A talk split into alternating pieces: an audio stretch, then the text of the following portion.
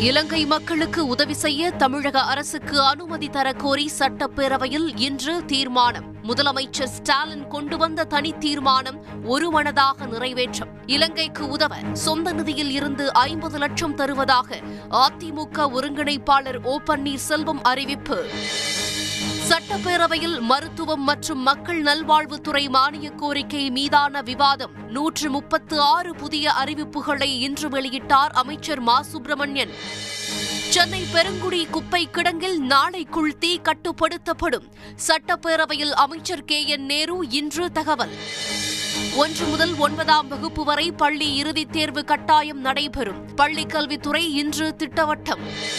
ஸ்ரீரங்கம் ரங்கநாதர் கோயிலில் சித்திரை திருவிழா தேரோட்டம். இரண்டு ஆண்டுகளுக்கு பின் இன்று கோலாகலம். இலங்கை பிரதமர் மகிந்த ராஜபக்ஷ பதவி விலகி புதிய அரசு அமையும். கோரிக்கையை அதிபர் கோத்தபய ராஜபக்ஷ ஏற்றுக்கொண்டதாக முன்னாள் அதிபர் மைத்ரிபால சிறிசேனா இன்று தகவல்.